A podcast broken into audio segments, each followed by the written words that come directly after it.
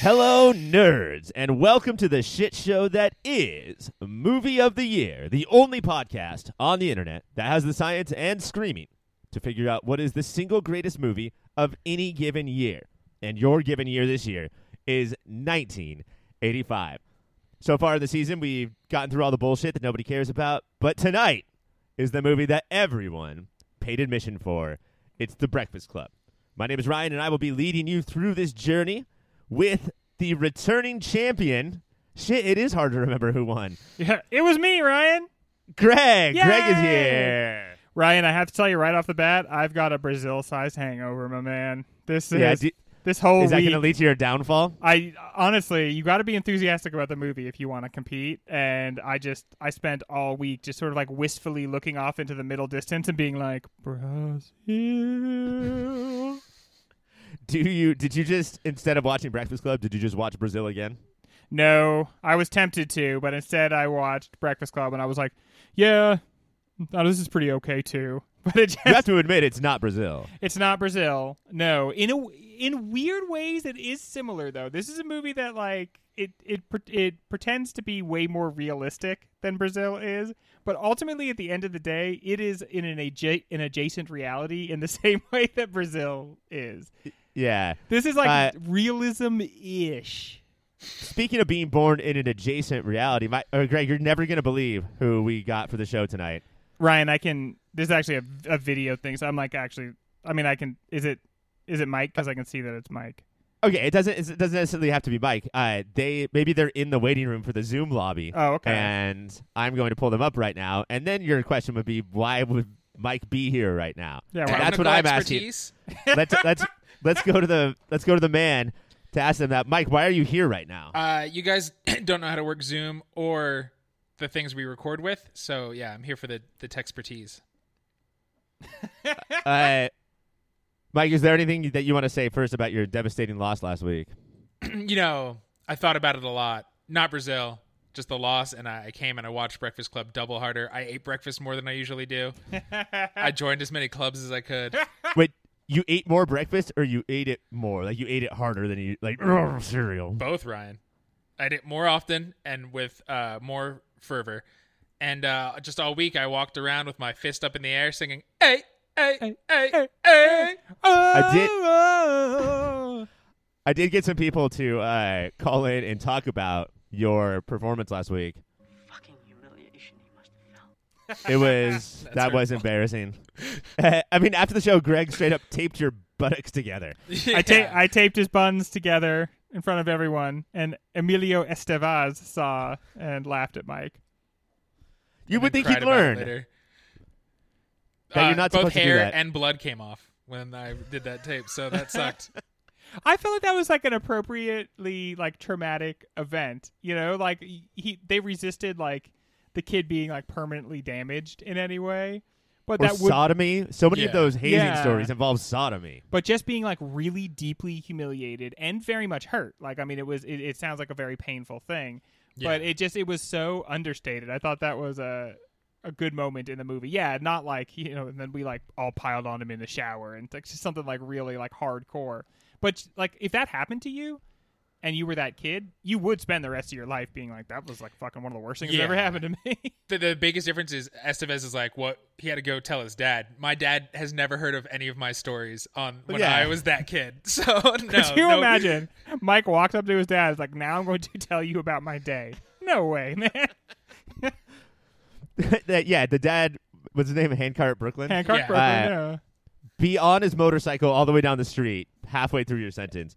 Um, let's settle down, guys. Uh, talking about the movie, and let's just sort of get into the movie. What did we think overall? I don't know when the last time was you guys have watched this, or if this was a major chunk of your childhood, and so you know this movie like the back of your hand. But uh, sitting down for movie of the year this week, what do you think?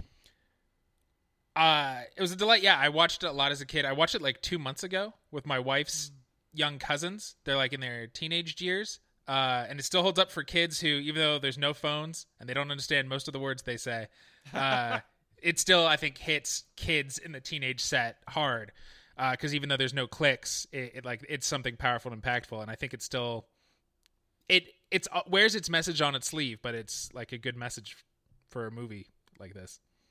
I uh I saw it as a kid because my sister was into it, and so that was kind of like almost a, a point against it.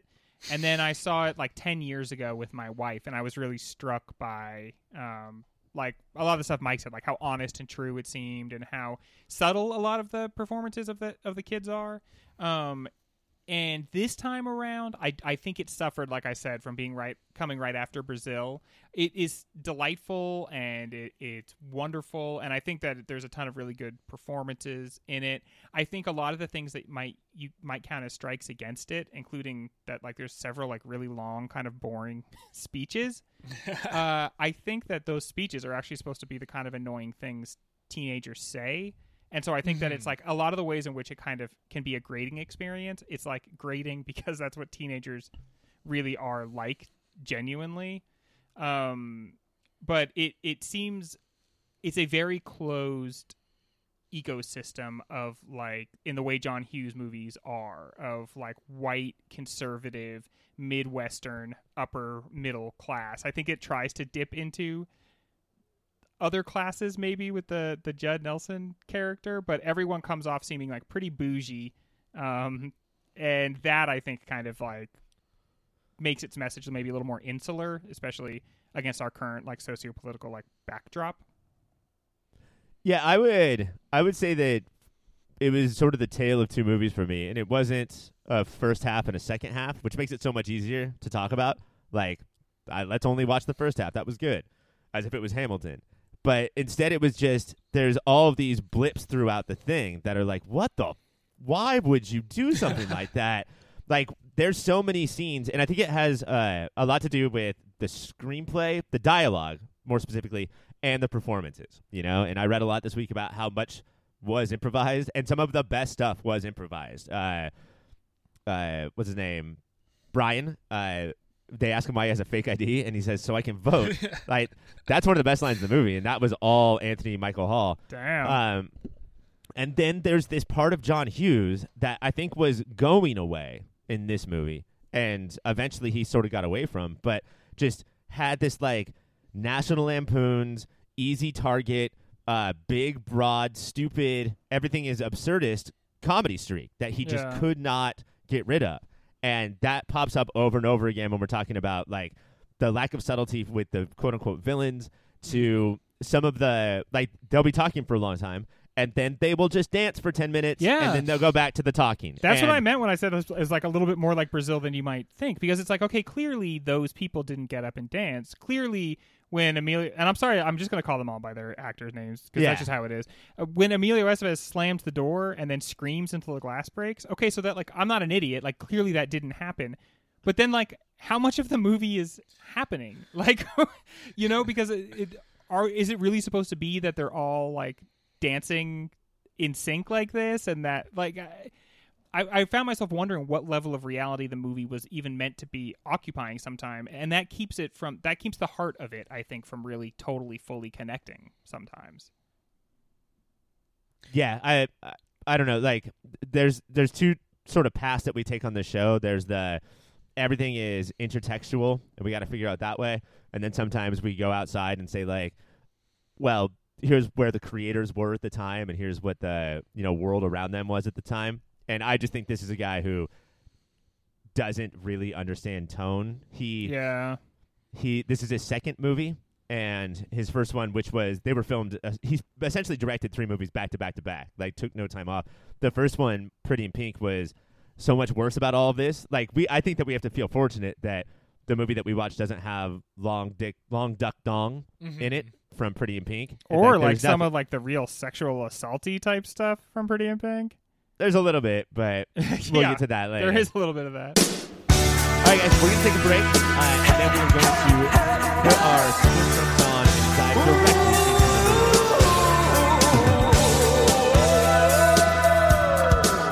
It is said that before John Hughes' still absurdly beloved run of movies throughout the 80s, the teen movie essentially boiled down to after school specials or sex crazed romps like Porky's and Meatballs.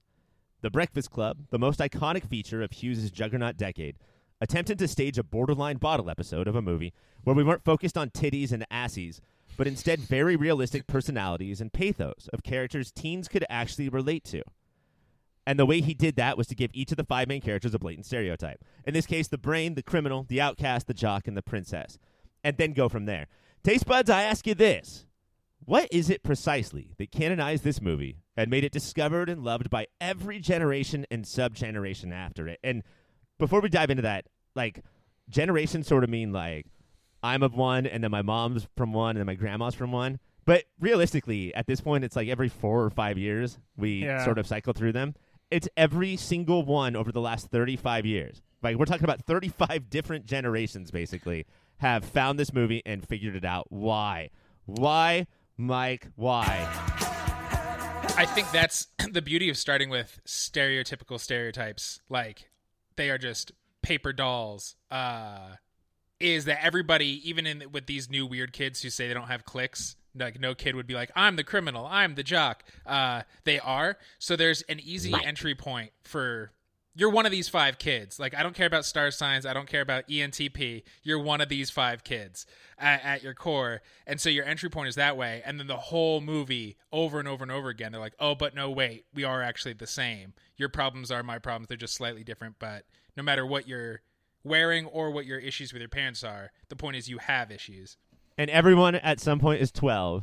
And everyone at some point when you're 12, this message will blow your fucking mind open. Yes. Yeah, and everyone is who their like parents constructed them to be. And so these kids all have one designation that like the movie kind of assigns them that they assign themselves, but they're all actually the ignored kid or they're they're all actually the some different form of the abused kid. So uh, either they're abused by being ignored, or they're abused like with physical violence, or they're abused with just like so much micromanagement and like cajoling. And um, I mean, Anthony Michael Hall's character, like uh, his mom, is so up in his business that he's like basically having a nervous breakdown, Well, mister, you figure out a way to step.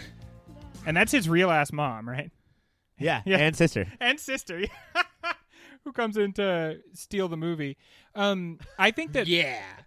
i yeah i think it's a under touted part of the movie but so much of this movie what i think really makes it work and makes it enduring is childhood teenage years especially in the 80s were actually marked by profound periods of boredom where where you're doing absolutely nothing.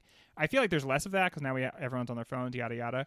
But this movie captures the fact that because it's just set in one eight hour period, there's a lot of these like interstitial scenes where they're all sitting around or they're all sleeping, and so this movie has a very lived in experience, mm-hmm. and it's one that I think kids are really used to, which is you get just totally randomly thrown into a new group of kids that you're sort of familiar with and now you have to like make a little mini society with them over the course of this really boring experience. Yeah, if I had to pinpoint the brilliance of the Breakfast Club into like one second, just like one camera move, it, the camera does not move.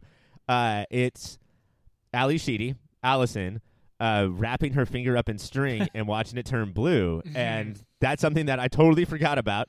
I did it all of the time, and I have ne- you never see in movies because movies don't have time for that. We Yeah. have to be running Right. from plot point to character development to plot point. The other one that's close is Emilio Estevez's uh, his sweatshirt strings, watching them go back and forth. That's that is how I spent sixty percent of my life when I was a kid. Yeah, and most high school movies are like it's the last year of high school, and so everything is just going warp speed all the time. You're running through the kitchen, you can hardly stop to grab anything except for that one slice of toast from mom's big breakfast because you're just always literally running from place to place.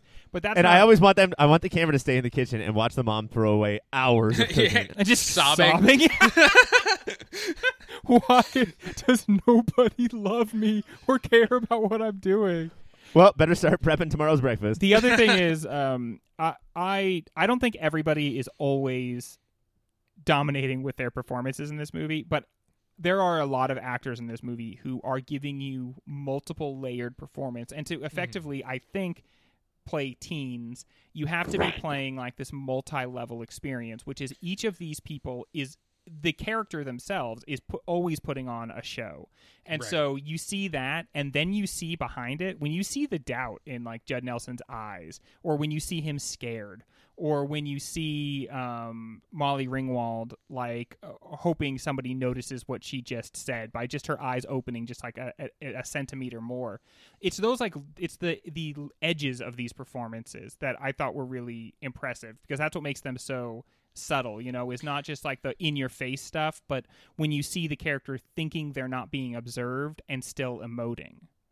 Yeah, the the genius of this movie is the that they're teenagers and they play teenagers very well. So it gets away with bad movies do have long monologues, but because it's about teens and Yeah. teens really do that, you're like, not a bad movie then, is it? And and the, the the characters when they're big and broad and stupid, you're like, that's what a teen would do because they're trying to hide right now. And when they Uh, say something that like as if it's profound, but it's like something that everybody knows, like that everybody's fake or everything's phony. Mm-hmm. But that's what a teenager really says because you're it's just dawning on you for the first time ever. I mean, yeah, read Catcher in the Rye twice. Yeah. You know, and the first time you read it, you're like, this is the greatest philosopher of our generation, this Holden Caulfield. And then you read it as an adult, and you're like, uh, this author is the greatest speaker of teens in the history of time. yeah, because they're just like full of hot air bullshitters. Yeah. Uh, when this movie first came out, Judd Nelson's performance was hated, and he's the oldest in real life of the five. How old There's is he? two- Some of these well, people it look looks really like he's old. going gray in the front. He's So, got a he, he- the, yeah. The front of his hair is totally gray. The movie has two 17 year olds, two 23 year olds, and a 26 year old. He's 26, Yes. and the then principal's 23. What are you wise guys doing? That's my impression of a 23 year old. hey, look at me, everybody! I'm 23 love years old. I'm gonna That's rent why a nobody car. likes you when you're 23.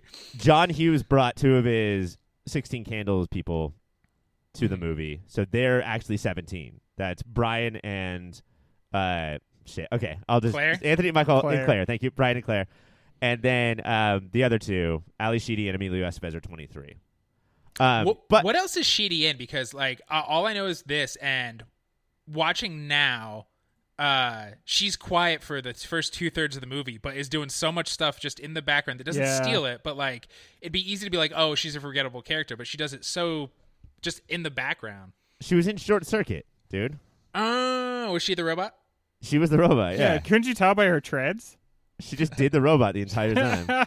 Very, Your mama was a snowblower. Uh, Uh, but watching this now, I think that Judd Nelson's performance is incredible Yeah. because the over the topness of it, uh, the I I don't I you I will not let you in, and I'm gonna do this instead. But all I want is to let you in, and Uh-huh. I'm gonna think that I'm finding subtle ways of letting you in is the most t- teenage bullshit I've ever seen. And watching them all one at a time basically deliver a speech about here's the deal with me when nobody fucking asked. Yes. You know, that is the most teenage thing. Like, here's my whole thing. They're basically like doing their plot from Cats at the beginning. like, anyway, Yeah. so I'm a railway teen and I'm basically always dancing on the tracks and stuff. That's me. I want to go to community college or heaven, as they call it. But because it's woven throughout dance numbers and funny moments and real conversations, it, it feels natural instead of fucking agonizing to sit through. Oh, but the, the worst is Brian's. Like somebody, I think Claire, because she does it a few times, like is complaining about her situation, and he's like, "Yeah, you know, it's like me," and he's Yeah. like, "No, your your thing." You brought a gun to school and you're gonna kill. Uh, like you have stuff to talk about, but don't start it off with like, "Yeah, it's like me." Yeah. that is a different thing, man. One scene I want to talk about before we get out of here. We talked about the absurdity, and I want to get back to that later. Of the two big ones are the dance scene and the um, the glass door breaking. But we also have uh, Bender uh, sneaking through the duct, Yeah. like he's fucking Yeah. John McClane. Like there's a lot of shit like that that just if they had not like tried to make such a mainstream movie, if they weren't worried about like attention spans, I think it would have been so much better. But I want to talk about the lunch scene because the lunch scene does have some of those like broad antic jokes where oh my god their their lunches are so them Uh-huh. like that's Yeah. such a clear lunch but I think it works better than all this other stuff where just to go through it real quick uh, Andy has Everything. seven lunches Yeah. beca- because he, he's always carb loading he pulls out a Uh, gallon of milk. yeah, and looks at it like, oh, there's no like it, it's a, bottomless bag. Like he's disappointed when it's he has half the grocery store and it's like, oh, Brian has a perfect lunch, but Bender has nothing, so he runs over and just starts taking Brian's lunch. Um, Allison has a lunch that she definitely made for herself to look weird. Right? Yeah. Her parents don't care about her, so she made that in the now that like we've watched the movie and have grown up. She made that lunch for her, and she was like, "Everyone's gonna think this is so weird." Mhm. But it's Claire's that I think is the most interesting because she brings out not just sushi from 7-Eleven, like which was the classiest lunch when I was in high school, but the whole like little table and tray The with wooden the little, little dishes. thing, yeah. yeah. And then the, the the best Claire moment is that she looks around and she's like, "What, bitch? Like you did this so Yeah. people would look at you? Yeah. What do you mean, what? You know? That's what I mean It about could- the movie. Just like the movie just takes the off ramp there and becomes like not real. You know, The- uh, it it can't be that Andy's meal is big. It has to be a total grocery bag, and it can't be that she has a snooty meal. It has to be the most '80s snooty meal. By the way, sushi was like so of the moment. They just heard of it, which is yeah. Bender's like, "What is that?" Uh, that, that that that's when he I do think is the funniest character, but his reaction to sushi the whole time, and she's like, "Can I just eat?" And his like eye roll, like, "I don't know, can you?" Like, eighties and sushi. Are you eating fish that's just been like in your bag for four hours? yeah, this is not refrigerated. I guess you can do that if you want. And my my other big complaint about like how unrealistic this is, is where are they? They're supposed to be in their school library, which has this huge statue Mhm. in it. Like they they this is the the setty settiest ass set. Like they were supposed to film this movie in the actual school's library, and they were like, "This library is a piece of shit." And so they went into the gym and they built a new library. and it's like, do you guys remember what the library looked like at your fucking high school? Mine I never went was, in there. and I went to like uh, I went to a pretty nice school. Like I lived in a Yeah.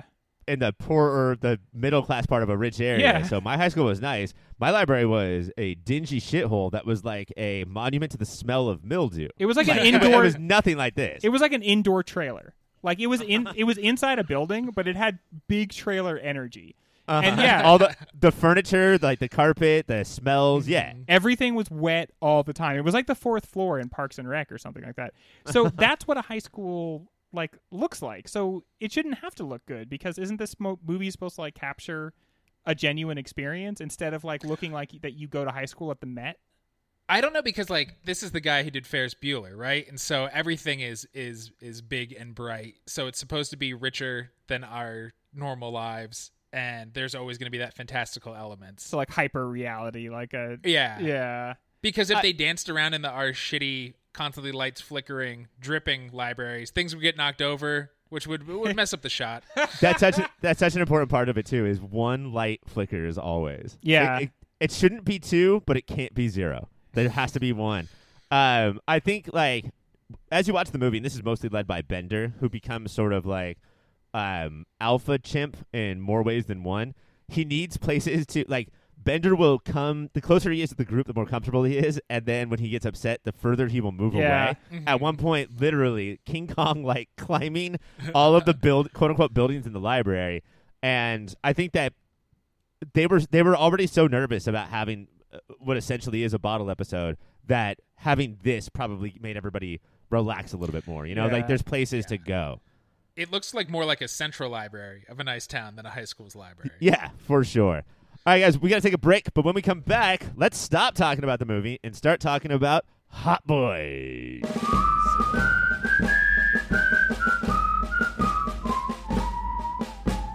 Mount Rushmore. That's right, folks. It's Rushmore time. Uh, that term keeps getting crazier and crazier, doesn't it? this Mount Rushmore. What does it mean to you guys? Well, Mount Rushmore is a very important place that, much like the rest of America, we stole and then uh, put up something that didn't belong there, and uh, nobody wants to go see it, and it makes us all sad. Shit. We do have a lot in common with the creators of the actual mountain. Okay, so here's what we're going to do today. Instead of doing four uh, slave owners, what we're going to do is instead do four hot boys, but they have to specifically be of 1985. They, you guys have to figure out what is it about being a hot boy in 85 Yeah. that makes you hot. Well, not owning slaves. That's a big differentiator here. That's a good one. I don't know. Going over some of the guys that could potentially be on the mountain, I think some of them may have wanted yeah, there's to, one. There's so- definitely one that's frightening. Um, I a lot of it seems like in '85, a lot of what had to do with is like being like inoffensive, like um, kind of being like outwardly non-sexual and like way more boyish than I feel like other generations of, of like it's really it makes sense that it's hot boys this time around because like there were not as many hot men. hmm Do you think that we're, do you think we're gonna have a mountain of like a bunch of Chalamets of eighty five Chalamets? Yeah, Yeah. oh, definitely. There just weren't muscles in '85 apparently, or people weren't into them. I guess. Also, Okay. it's maybe a little sad to look at some of these names a- and see that like some of these people were like mistreated. And I pro- that's probably going to be true of the 85 hot girls as well. But like now that we've had the amount of distance from it, some of these people obviously had very tough times in Hollywood. Not to put a damper on it. as you are never No, going to I do. wouldn't do that. Uh, Mike, you are the challenger today. Mm-hmm. And again, thank you so much for being here tonight. I'm so glad that we were able to lock you down. Um, you have the first attempt at a slam dunk. Where are you going? Uh, I want to. I think '85 was such the the reign of the Brat Pack, and this is the hottest of the hot boys. I want to lock him down now. He's uh, he was hot then. He's hot now. He barely has aged. Uh, it's it's got to be Rob Lowe. That face, that jawline. Have you guys heard that uh, people like Bradley Whitford and Josh Malina and other West Wing um, co-cast members have been calling him out on Twitter recently for how ardently he supports Trump and still does to this day? No, I'm, I'm honestly, I'm not that surprised by that. that's a Yeah. bummer. I had no idea.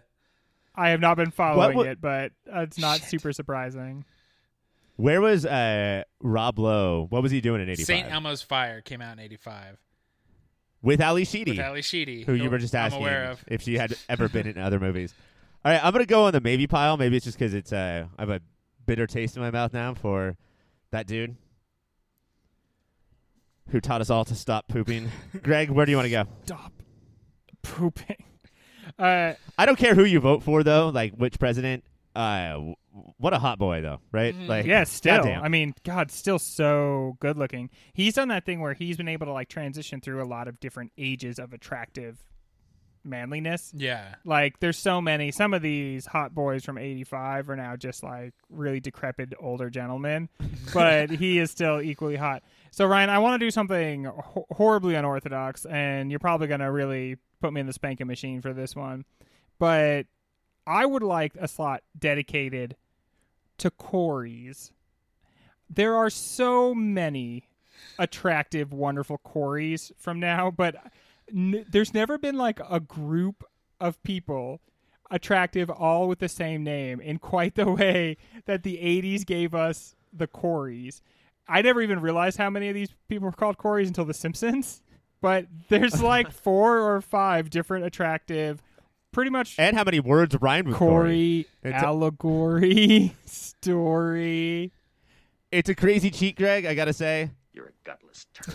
but I don't know. I do kind of like it. I think that yeah, let's just have one whole thing dedicated to kids' names. That way we don't get into a situation where we have like three of the people on the mountain are named Corey, and then there's just like Abraham Lincoln. what what were the Coreys up to in '85? Well, I will say right off the bat that one Feldman was in Friday the Thirteenth Five colon A New Beginning, a film I have recently watched. Uh, he was in Goonies too, right? I have a hard time Well, keeping no. Corey straight. I have to be honest. He was in the first Goonies. Goonies Two was actually a NES game. And he just did voice don't work know for if you that. remember that. Which Yeah. led him to He did all Ninja that. Turtles. Yeah, You Yeah, can they tell really got. Feldman. All right, Mike, you're up. What do you Uh, got? this one, uh, I'm gonna just like dive into the controversy. I he is an awful, awful human being, so I understand if you put him right on the maybe pile. But People Magazine created the Sexiest Man Alive award because of him. He was the first one. Uh, and Mel Gibson with that shaggy long hair and being from Australia just Mad Maxed his way right into everybody's hearts. Not only was he from Australia, but in this year he went beyond Thunderdome. Yeah. So he is well That's Also- hot. This is right around the time where he's like, I can keep being that Australian actor, uh, who everyone forgets that he's Australian, except for when he does interviews, or I can always just do an American accent, including mm. in interviews and stuff, and just totally get rid of my Australian accent. The reverse Madonna. he did it. He did it. He went out and he erased what most people report is like one of their favorite accents. He just switched it and said to the beautiful dulcet tones of the American twang. As opposed to like Russell Crowe, who I think doubles down Oh, yeah. on his accent and Oh, interviews. yeah. Like, ah, that's all didgeridoo. Actively punching people in the face, throwing boomerangs. uh, I like. I want to be true to the era, and we all hate him, right? Yeah. like Yeah. Shuttle, he's Yeah. awful, but I he's he's going on. Bummer. That is that's Feel a lot probably of the things. only time the people's hottest man of the year has ever been a convincing argument. All right, Greg, what do you got? okay. I almost thought you were saying this guy, Mike, when you started talking about his awful politics and everything. He's not as bad as Mel Gibson, but he's not great either. And he was so beautiful at the time. Kirk Cameron. Uh, Beautiful, boyish Kirkiford Cameronodon. Uh, he was in what? Growing Pains at the time? I'm glad when he got to Ellis Island, he shortened his name he's from all of that he just he's said. American now. He now he is like exclusively nowadays in like these direct to DVD, not Blu-ray. Still direct to DVD, like Christian movies about being like a fireman addicted to porn, and then like yes, a movie I saw in theaters. fireproof, right? Yeah, Fireproof, and yeah. then uh, like overcoming that, which like honestly, if you're addicted to porn, just get through. You just He said in that movie, he said to his wife, uh, "I'm overcoming because I am overcoming." really? That's great. That's Oscar worthy. That's Oscar worthy for best line of There was- dialogue that is also a pun. And there was a Christian movie called Overcomer. That was the one about the kid that fell through the ice. And then came too Uh-huh. much. Overcomer. but that dude loves ice. Kirk Cameron, Ryan, two first names, both of them for rich white kids. I am going to put that on the God movie it. because God damn it. Yeah, he is. I think that maybe being a TV hottie is hurting you. Okay, I see that. I don't know if that's that's legal, but um, I do remember. Like, I do sort of remember how like it, all of the magazine covers he was on, girls were into his shit, even though he just spent most of his life looking 12 and also don't forget that not only is he the creator of all of these terrible christian movies but he's also one of my favorite internet pictures of the last 10 years do you guys remember his the picture from his birthday party No. Oh yeah. it's like him in a conference room, and there's like one person kind of like sticking her head in, and it's like a pile of is it Twinkies or something? no there's like there's two and a half subway sandwiches Yes.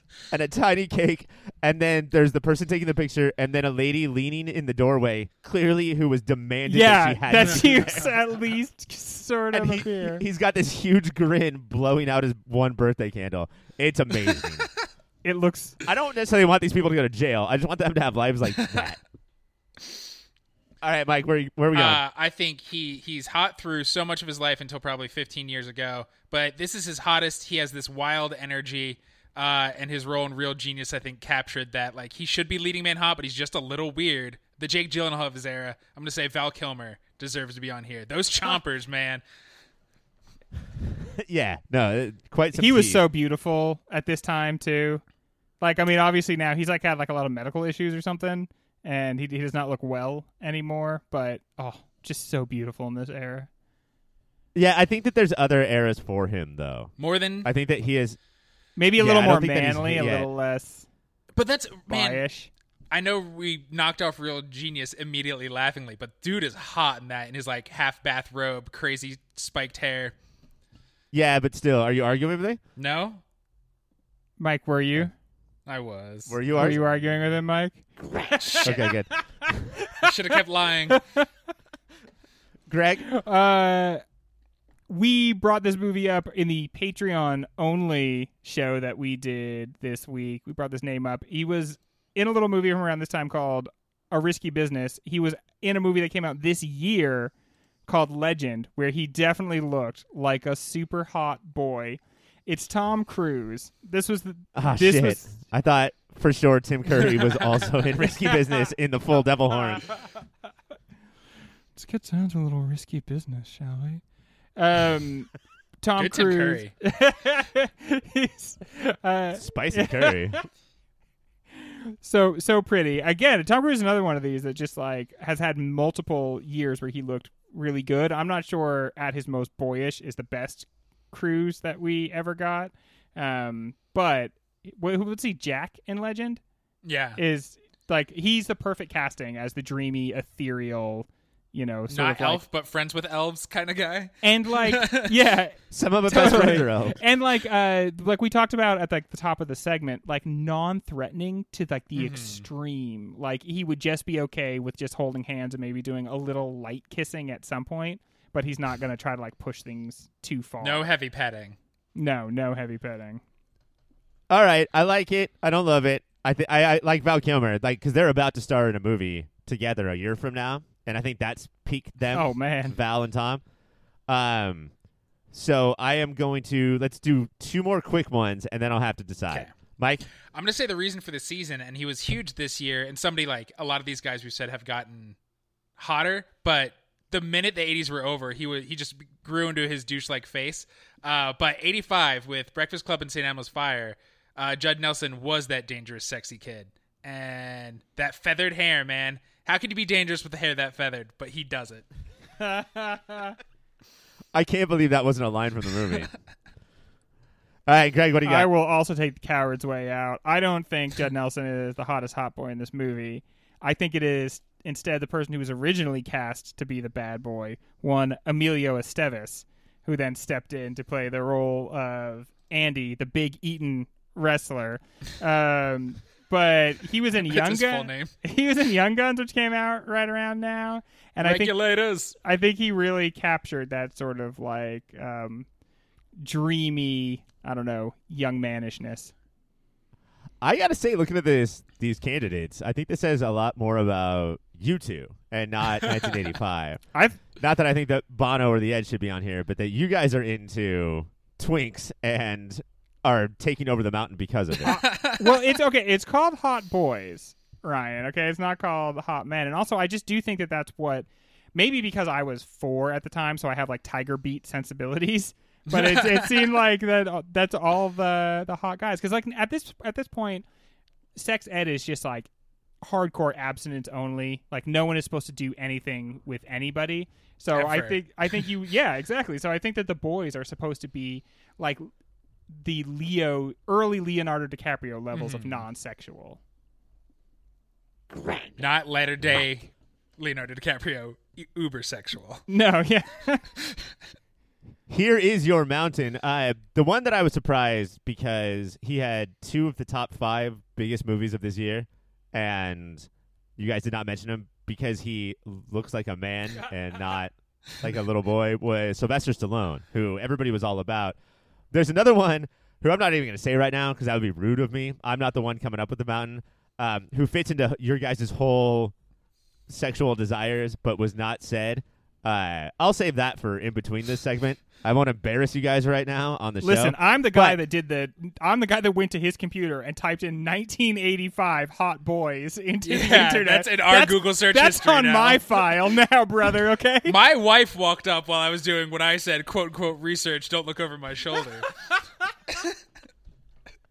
Do you include "Don't look over my shoulder" in the instructions? yes, she was hovering. Your 1985 Hot Boy Rushmore is Coreys, Mel Gibson, Val Kilmer, and Tom Cruise. Fuck Top Gun. They're going on right now. When we come back, let's get back to the Breakfast Club. Thank you for listening and for your support. If you want to support us more directly, go over to patreon.com slash your pop filter. Pick a tier, shed a tear, get some extra stuff. There's extra shows, extra long shows. Uh, you can make Ryan draw you pictures, make me write you a poem. There's all kinds of stuff over there. You could even get a shirt off our very own backs. That's patreon.com slash your pop filter. We also want to say thank you to Shady Monk for providing all the tunes you hear on this show. Check them out on Spotify, Bandcamp, SoundCloud, wherever the kids get their music that I'm too old to know. Check out Shady Monk. Back to you, Greg. From the parents of the Fab Five to Vernon, the Dean of Discipline, and Louis, the janitor, how does Hughes do it creating believable adults in the movie? And yes, I understand how we're going to spend a solid third of this podcast talking about the adults. I understand how that makes us look. This movie about teenagers, we just can't we can't talk about teens for the entire show. But here's where we are. Well, they're the villains, so you don't want to not talk about the clear villains But- of the movie. And maybe I'm just a crusty old adult myself, but I, I had never realized until watching it this time how much it is about adult life. I mean, there's like the sound that you just played, Ryan, where they're talking about what's going to happen to them as as adults, but also each of these children is a response to the adult pressures in their lives, and the message seems to be that you will get fucked up in one of these ways by mm-hmm. your parents and in the it's focusing on the kids but i feel like both projecting to where they're going and w- and where they've been where they've come from both of those things are looking at adults and i was really surprised by how much this movie seemed to even though it's in the absence of real adults be about adult life and, and what happened in adult life And sort of prove that like all teenagers want is to be away from adults. Yeah. And once they are, all they do is eventually land on talking about fucking adults. Fucking adults. Let's uh I'm gonna sort of guide this through. Let's start with Vernon. And I'm gonna start with him because I do think he is the most two dimensional. yeah How did he- this guy come off to you guys? he he's a fucking joke and then he threatens to beat the shit out of Bender and say nobody will believe you. Look at me. I'm respected in this society. Also, he brags that he makes 30 grand a year, which is don't Yeah. brag. i make $31000 a year i've got a house uh and yeah, okay the this, house is a pretty good flex actually This is a kid yeah, but only open, in 85 could he buy a house. this a kid has open like burn marks on him. He's obviously a troubled kid, and all Vernon sees is the is Nelson from The Simpsons. Like he doesn't see like a real human being at all. He just sees like this little bully cartoon where he's the goddamn cartoon. He is. I think there's more nuance there than you're giving him credit for, Mike. But also, I don't think every stage of the movie gives as much credit for the nuance that this character has. There's one particular shot where he and Bender have just really gotten into it in front of everybody, and he leaves the library, and the camera just stays with him, which is weird. This is one of the first times we're going to stay with the adults, and it ends up happening more and more, but you kind of don't expect it. And it lingers on him, and he has like this defeated, like kind of sigh and look down on the ground, look down towards the ground, like he's not just trying to grind these people up. He is doing that a little bit, but he's not just trying to do that. He, I think, is trying to find some way to actually like create a connection or like influence their lives so that they don't fuck everything up. It's just he's really really bad at it mm-hmm. and he just keeps doing the same thing over and over again and hoping like this time maybe it'll work. But I really did in that one sigh, in that one moment, and then with some of the stuff he says uh, to the janitor, which is not fair to just ca- refer to this guy as just the janitor, Louis. Carl. Carl. Uh, Where? Wait, sorry. Carl's the black one. Louis the white one. I wrote that down in my head. um, but the, talking to Carl, there's like it seems like okay, no, like there is a little bit of, of dimension there. I guess a little bit, but he tries to connect maybe to Emilio Estevez and Molly Ringwald. He also bullies Brian for being a nerd. Like he and the Yeah. two outcast kids, he just could not give a shit about. Like he does not care about their well being. It does seem like they are getting in the way of the kids with a future. I do have to say, I I was very close to. I was like in between. I don't think everybody lines up with one of these necessarily, but I was like, I, I was an outsider trending towards kind of being a nerd, uh, and there were all the there were like those adults who would suddenly be like, okay, now I'm going to pick on you a little bit. Yeah. and they were they, a lot of them were at the middle school and high school level. Oh, Like, for sure. Yeah, I'm going to bully you a little bit now. I Yeah, make I was- thousand dollars. Outcast brain rising, and yeah, adults also like to dig in. this is where the movie I think likes to dabble uh, with classism, which I think it actually does. Like it's like it shows that like bet there's you know in these suburbs of Chicago, the, this high school sits in between McMansions and slums, Yeah. and you know they all they all feed in from those two sides. Um, and then the cla- how the classism also we can imagine would deal with racism if there were POCs in this movie, which is um, Claire and Andy are okay. I know that they're doing bad things, but because they show respect, then uh, or you know they just sit there quietly, then I'm okay with them, and I don't care what they do. Whereas I actively, openly dislike the lower class, Yeah. and then therefore that makes them come back at me, and then we just have this feedback loop that where like you start to think that you're right because of the way that you treat people differently. He just wants them to conform so Yes. badly because that would make his life so much easier if they That- would just do everything that- he says. That's it. Like I think one of the most important things that they show is that Vernon is has a newspaper. You know, and it's not to kill the time. It's not just Candy Crush. He wants to get back to that newspaper. And if he just had a room of Andy's and Claire's, he could get back to that newspaper. But Yeah. because Bender's there, he's keeping from it, and so he just wants to pick the quickest solution possible. Mm-hmm. I don't see. A, I, I see a guy who maybe wonders where that principal went ten from ten years ago, who would work with Bender, who would sit down and talk to him and have Bender's best interests in heart at heart. But now I just have a guy who uh, get me back to the office Right. where I can what's just read. What's with the way he's dressed? I've always wondered this about this movie because he's wearing like kind of like a shiny like leisure suit. Is, is he? Barry Manilow's It's closet. Saturday, baby. Yeah, like is he going out later that night or why is he dressed like that? He looked like he's like like he left the club from Scarface or something. Yeah, From and it's night weird because that's now that's now dressed up for today. But back then, that must have looked insane. Yeah.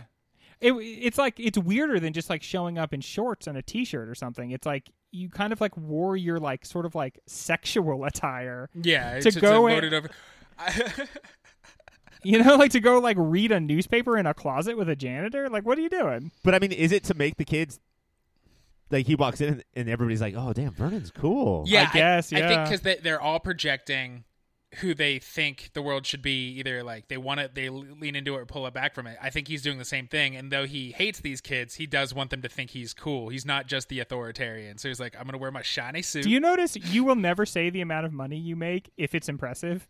The only sums of money you will ever say out loud are like the least impressive sums of money.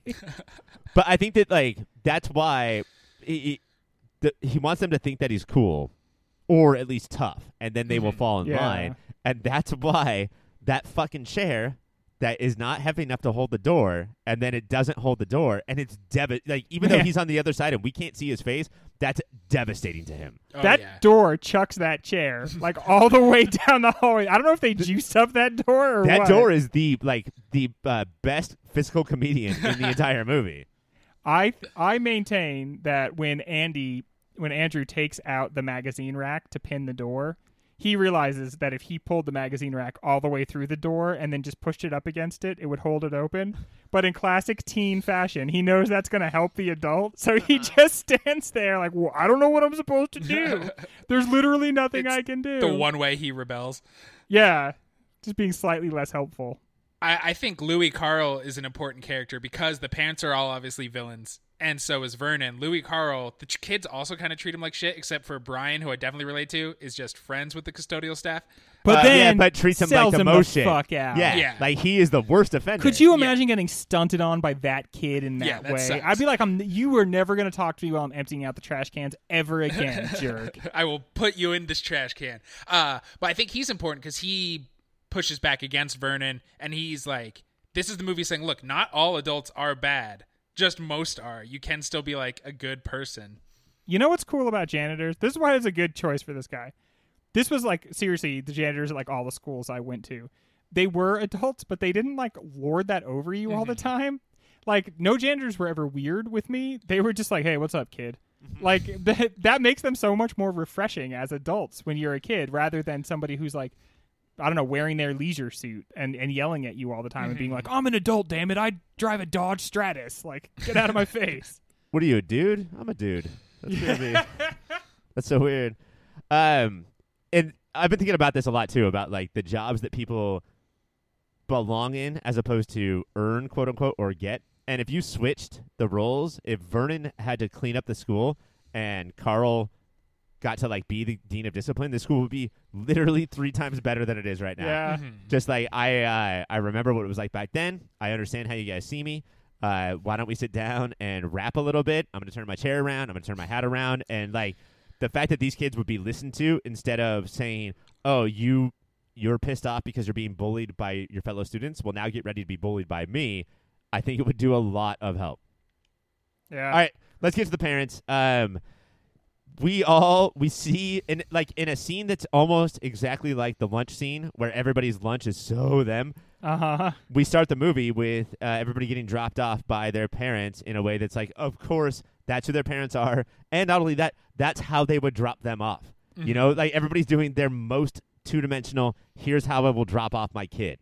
Ally Sheedy's parents hardly stop. Yeah. They're like the door opens up and she like rolls out of the car. They say nothing and they peel out, drive away. And Ally Sheedy's, I think, are the most common type of parents, and making Ally Sheedy common in a sort of way where, like, I am getting nothing at home. I have to create something at high school. Yeah. Whether, Right. whether that's being a drama kid or, you know, being a football player and that's my entire identity or being in band or whatever, like, my parents literally have no time for me. And so Mhm. it's their abusiveness is it's hard to complain about. It's hard to talk to like a cop or a doctor about because it's just like they don't pay attention to me. Yeah. But fuck, man, it still hurts. It still sucks. Yeah. But out of all of them, like, and it's easy to say, negligence is the best. Out of like, I- I'll take negligence any day over actually physically and emotionally abusive or overly pressurizing or like Claire. We only really see her with her dad, and like she's princessy, and she's like, "Why don't you get me out of this?" But when she talks about that, her parents used her to get at each other. Like, Yeah. that's horribly emotionally crippling for a kid. and yeah, like a move that parents all across the country were actively doing at that time. Oh, for Right. sure. That You was know, the I birth mean- of it. Yeah, and so it was like warring through your kids was like just in vogue at the moment. So, yeah, th- I want to get to this with the parents because, and the reason why John Hughes was able to write these movies. Uh, I read a lot about John Hughes over the last week, and he. It seems like that what happened is he came up in this comedy world that's much different than our world right now, right? So that's where we get a lot of the sort of gross stuff that maybe was considered funny back then. But on the flip side, he was he was a boomer who looked around at all of the people that were his age and said, "I can't believe how fucking wrapped up in yourself you are. Like you, you you're still growing up. You're still a kid basically because of your selfishness and then you also had kids. Why did you just not have you should have just not had kids." But Just instead, raised yourself. Yeah, raised yourself, but instead you're raising yourself, and in the meantime, not raising this kid. And so the reason that he wrote these movies is so that these people could have a voice, like they could actually see their representation up there.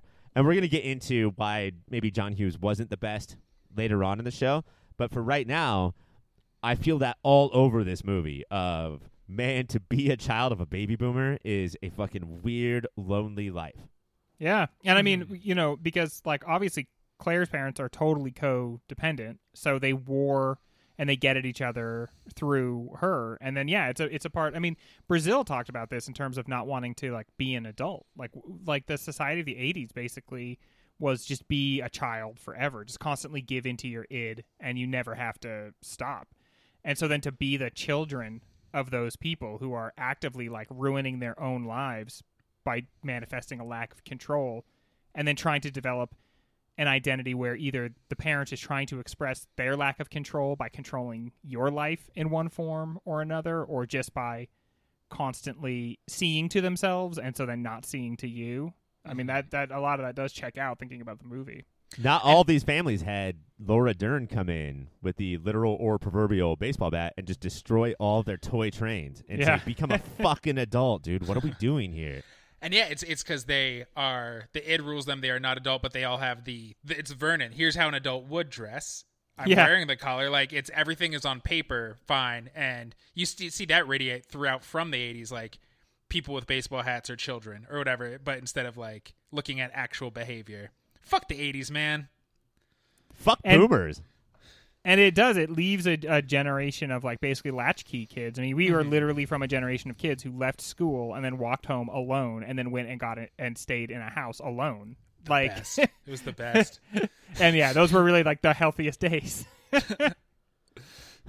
All right, guys. I want to talk about which parents you had out of the five of these, but I'm going to leave that for in between segments. let's not record that. Uh, instead, let's take a quick break, and when we come back, let's do Hall of Fame.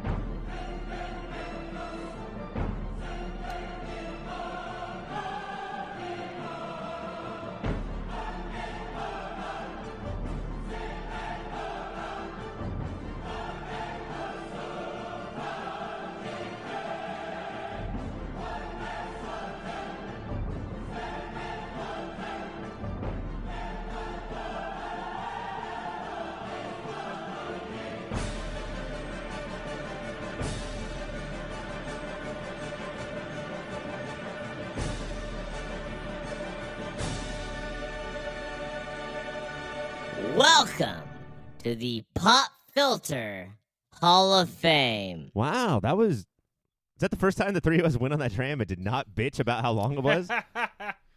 I was just That was pretty enjoying it. good. You got to enjoy every moment of your life. I, I think we're napped. getting more patient. You know what? We're learning. We're growing up. When you grow up, your heart dies. Honestly, in my case, that might be literally true. oh, like his heart disease. Uh huh. That's what that's what she was talking about. They, Yeah. they took it as a metaphor. Your heart But, I mean- explodes. We had a whole segment about how teens are teens, and then had a whole segment about how adults are adults. And at no point did we bring up that line. That seems like something we should jump on. But when we watched it, we were like, nah, she's right. That's, yeah, that's totally true. You guys know how the Hall of Fame works? This is the hallowed halls of the very specifically pop, very specifically filter Hall of Fame. So this is just what we think deserves to be in there. Uh, everyone is going to nominate one person, and the votes have to be unanimous. You only get two votes each, including me. Mike, once Yes. again, because you're the challenger, we're going to start with you. Who belongs in the Hall of Fame?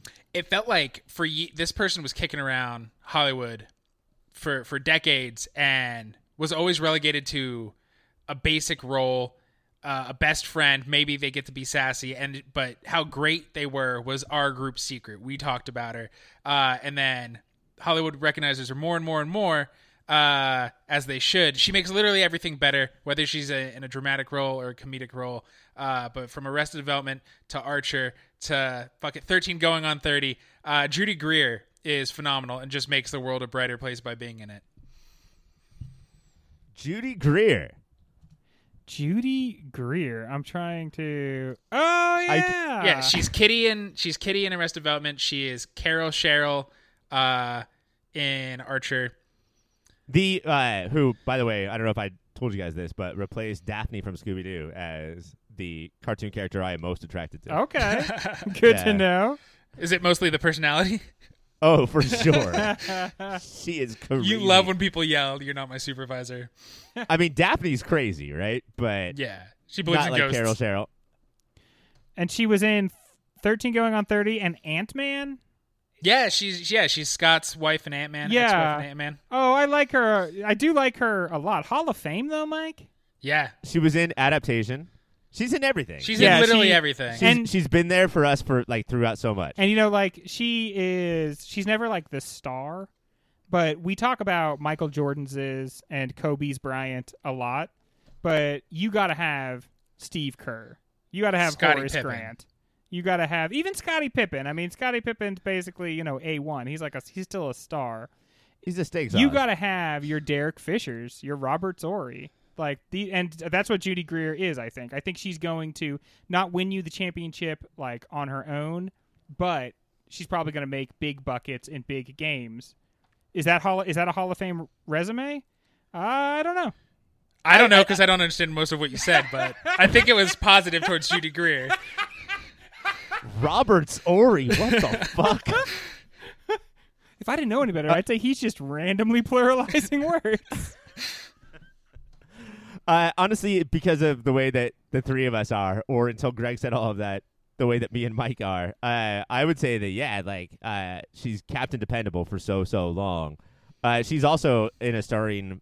She stars in this like Hulu Blumhouse movie series where they make like one horror movie a month ah, called like Oh Good Boy or That's My Dog, where she has a dog that just murders whoever she talks shit on, but she loves the dog so much. What are you gonna do? You know, it's her dog. And I can. relate. I, I I like it, Mike. Greg, what do we got?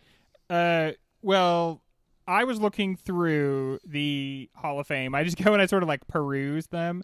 I'm sure we all have the same idea, which is like we now. I go. I look at each one of these people and I'm like, have you done anything bad recently? Like, I want to make sure we don't have any holdovers in here and Oh, we should have a thing where you can either nominate someone new or nominate someone. try to vote somebody Yeah. out. Yeah, But we still have like a really strong cast here. But I realize we are, you wouldn't know it to listen to us speak, but we're actually all readers. We enjoy reading books. And books are like part of like make up the fabric of our friendship and, and who we are and what we like in pop culture.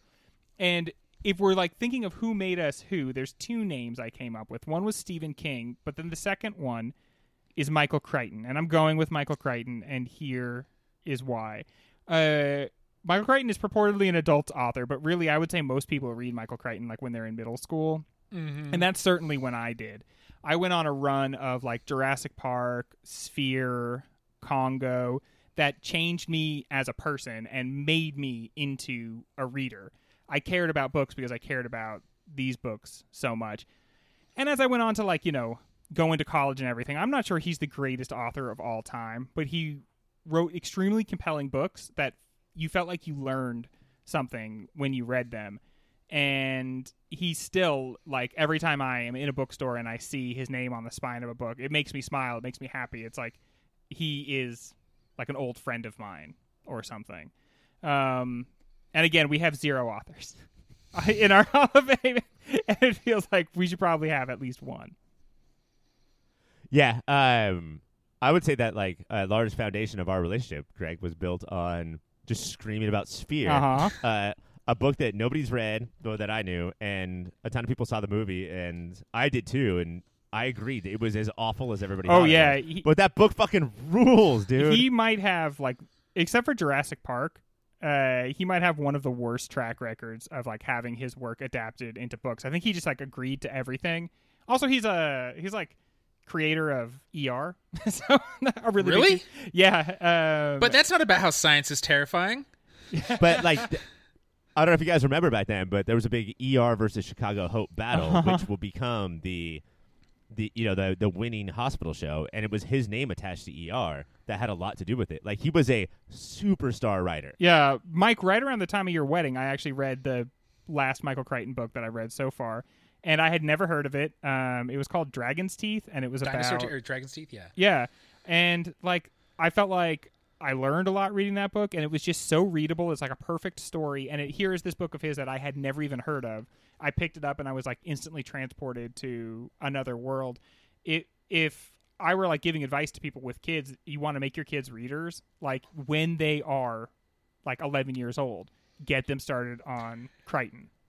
Yeah, we when Jurassic Park came out, my whole family went and saw it and loved it several times, and then I was seven or 8 Uh-huh. and instead of doing like Hungry Hungry Caterpillar, that was the family reading time as we went through Jurassic Park the book. While my parents realized what even more adult and horrific Yeah. the book is than the movie. Yeah. But uh, yeah, that definitely helped imprint on me uh, my love of being scared and the written word. When we talk about like young adult literature, that was like for all of us, that was like our young adult literature. We did not Yeah. read books that were written for uh, kids who were like in seventh and eighth grade. We read the books for um, less Dumb literary, adults. less literary adults, and that like Because yeah, I don't remember my Harry Potters. I Yeah. remember like our babysitters clubs, and then our this is a thick ass book. Are you sure you're Mm-hmm. ready for this? And there was not an in between. Although uh, Harry Potter's thick, but like it was clearly Oh, it we did. didn't have that like middle ground. yeah, and he does have this thing where he does so much research, and there are large portions of his books where it's important that you know how much research he does. Yeah. he did. You know, like uh, I'm going to give you some facts. Why was it okay a- for Melville to do that, but Crichton gets shit?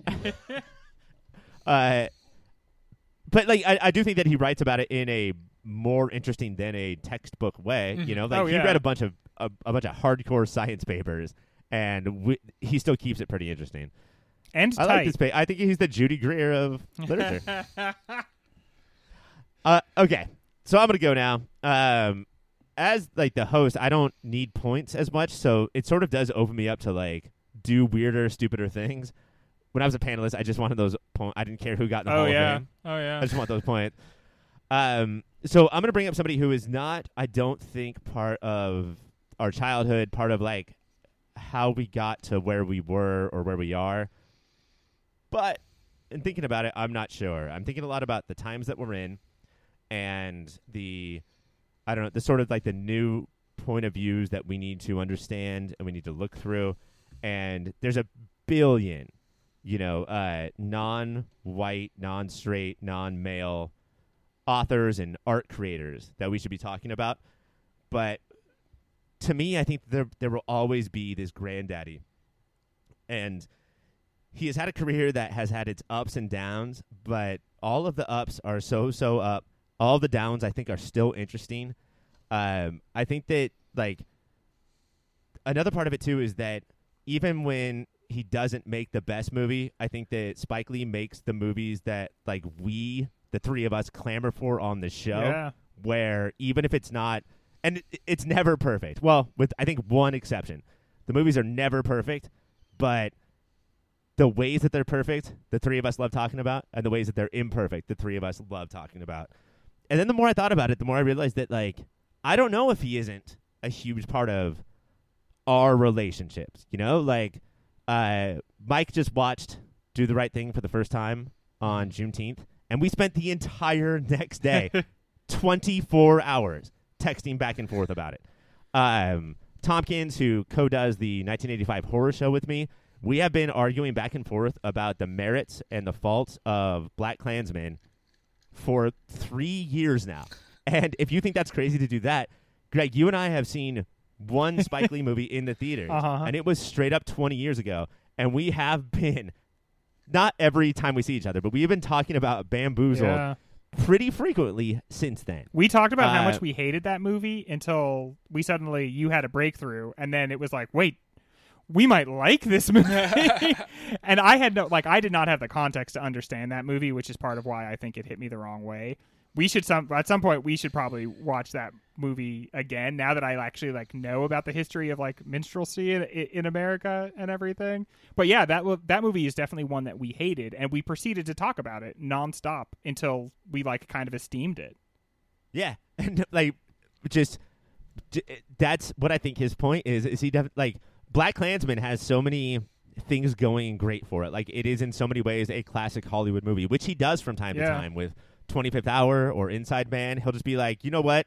I'll just I'll I'll shut up and dribble like everybody wants me to, and then make these movies that still feel like Hollywood mainstream movies, but you can't stop talking about. And he likes that. He likes the fact that you know, uh, we can't get fully on the same page of this movie. We can't just say, "Oh, it's classic four stars."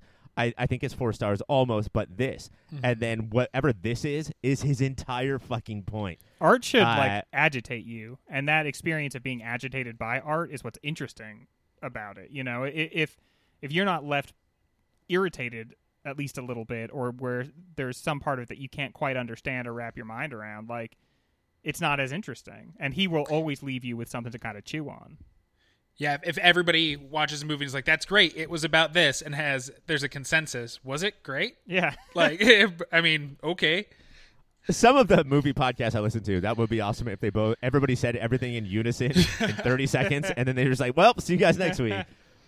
But yeah, I watched uh, Da 5 Bloods as soon as Netflix allowed me to, and I love the experience. And then since then, I've been so annoyed at so many things, like, "Well, why the fuck?" or "What was there?" And then also, "But that was fucking sweet," and I really like this part, and it's all intentional. You know, and it doesn't matter how many of his movies I watch, I get for lack of a better word, tricked every time Mm. into just feeling passionate about six different things. He does it to me every time. yeah. He makes decisions, and then those decisions make you confront things. Mm-hmm. That's I know I keep going back to the movie After Hours. I don't know why I can't stop kicking this this horse, but like that's ultimately what I feel like that movie didn't do. It just didn't commit to saying something that might upset you or having a take that was like very strong. It kind of like was just milquetoast in a lot of ways. And his movies, he makes choices so that you'll be pissed off. And then other times he makes choices. I think about the end of Black Klansman. That movie ends like three times, and Yeah. one of them feels really good in Hollywood, and we spent a lot of time talking about it. And then the very last thing he leaves you with is a cross burning on a, on the side of a mountain, and you're like, "Fuck." Well, yeah, and, and then he includes the Charlottesville. yeah the Charlottesville Yeah. like, and then like the driving the car into the group Yeah. and killing a girl. yeah. Um, and he knows that that's not how movies work. He knows that that's not what you're supposed to do, and that's the other reason why like I want him in our Hall of Fame is that he's so confrontational about race and uh, culture, but then also about how movies work. Like Yeah. he nobody it, nobody making movies today knows more about movies and how they work and then also that gives them the ability to fuck with how that Mhm. works and then fuck with you in the meantime while you're watching like you're not supposed to just sit there you're supposed to like he'll i mean he'll he'll have like edits or cuts where you won't even be able to like put your thumb on it but you're like subconsciously that's not how movies work you fucked with me you know like y- we have these rules and you fucked with them. Yeah, knowing all the rules means he knows exactly which ones and when to break them to agitate. Yeah, I think he's he- uh, he's our greatest like formalist director, and then just doesn't take advantage of it. You know, anybody who would achieve his movie knowledge would run with it and make the most basic movies possible, Yeah. and he just can't or won't. All right, That was so impassioned. our nominees are Michael Crichton, Judy Greer, and Spike Lee. Everybody only gets two votes. Let's start with Judy Greer. Mike, Based on the impassioned speeches and Greg's reaction of having to look up who she is and think about that, it's not just mine Hall of Fame, it is ours. I have to vote no. Greg, I'm a no. I will be a no, but It's not honestly, the hall I, of like really, really great, which she would get into, right? It's just it's the upper, upper, upper echelon of our personal. So she just barely misses, and it's not because she sucks. It's because you suck. It's because I suck. Yeah, honestly, You're never going to get a disagreement from Greg about that one. the next one is Michael Crichton. Michael Crichton. yes. Yes. Greg. a thousand times yes. I'm in too, man. Hell yeah, Like, dude. I don't care about ha- not having an author. I just understand that his brain created so many of my favorite movies. so that's why he is in for sure.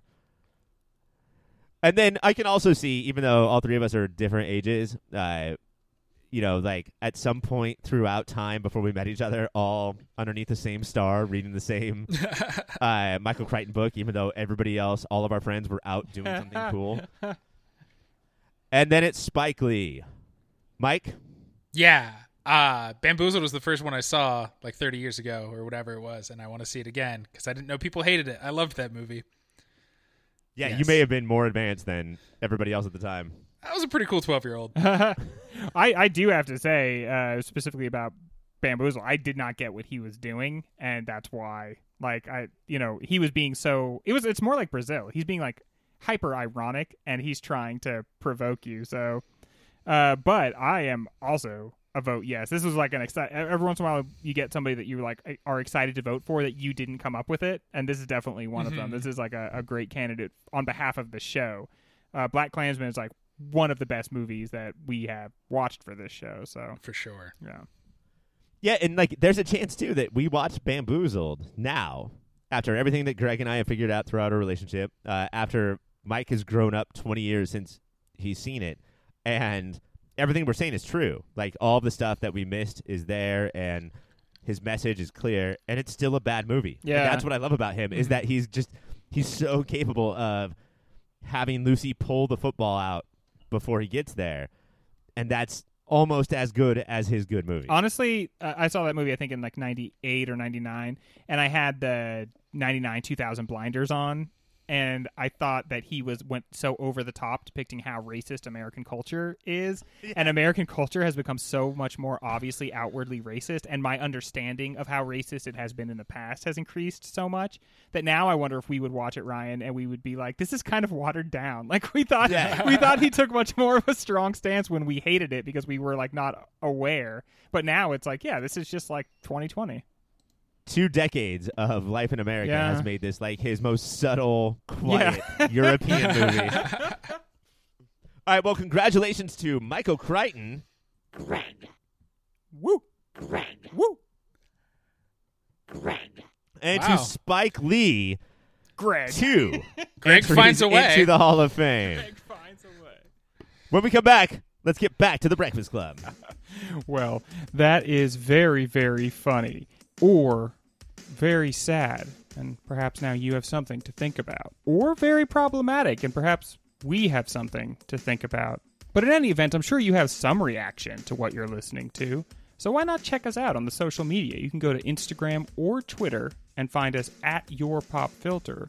Email contacts at Your Pop Filter. Hey, everybody, keep watching them movies. Molly Ringwald wrote a piece for The New Yorker a few years back detailing what it was like to watch The Breakfast Club with her 10 year old daughter. The experience was awful, mostly because of having to explain the everything between Claire and Bender. Does it seem like Ringwald is now just an old ass protective Karen that the teens in the movie would have bitched about? No, her her relationship with Bender is problematic and interesting. Well, like It's an act of, of self harm. Yeah. And he says, you want to get back your parents, you can always Yes. use me. And he said it as a joke, but he really means it because there's nothing. He is like, his life is tragic and that is sad. But he is really cruel, specifically to her, because he knows exactly what buttons to press and hurt her the whole time. Yeah, I mean he's like basically he's like the proto neg user. Like Mm-hmm. he is going to beat her down and then just by giving her a little room to breathe, then suddenly try to win her over and he's doing it because he knows that his extreme negative attention will like trigger something in her that is self-hating and then that's what mm-hmm. he takes advantage of. Yes. And he like not to I mean maybe I'm a, a bigger Karen than than Molly Ringwald is, but when he's Never say under that. You never say that about yourself. The, when he's when he's hiding under that desk and he's like in between Claire's legs and just because he can see her panties, he like obviously touches her or puts mm-hmm. his face on her or something. It's the movie doesn't have the courage to like stay there, but it reminded me so much of like 80s kind of like wink and a nod towards rape culture.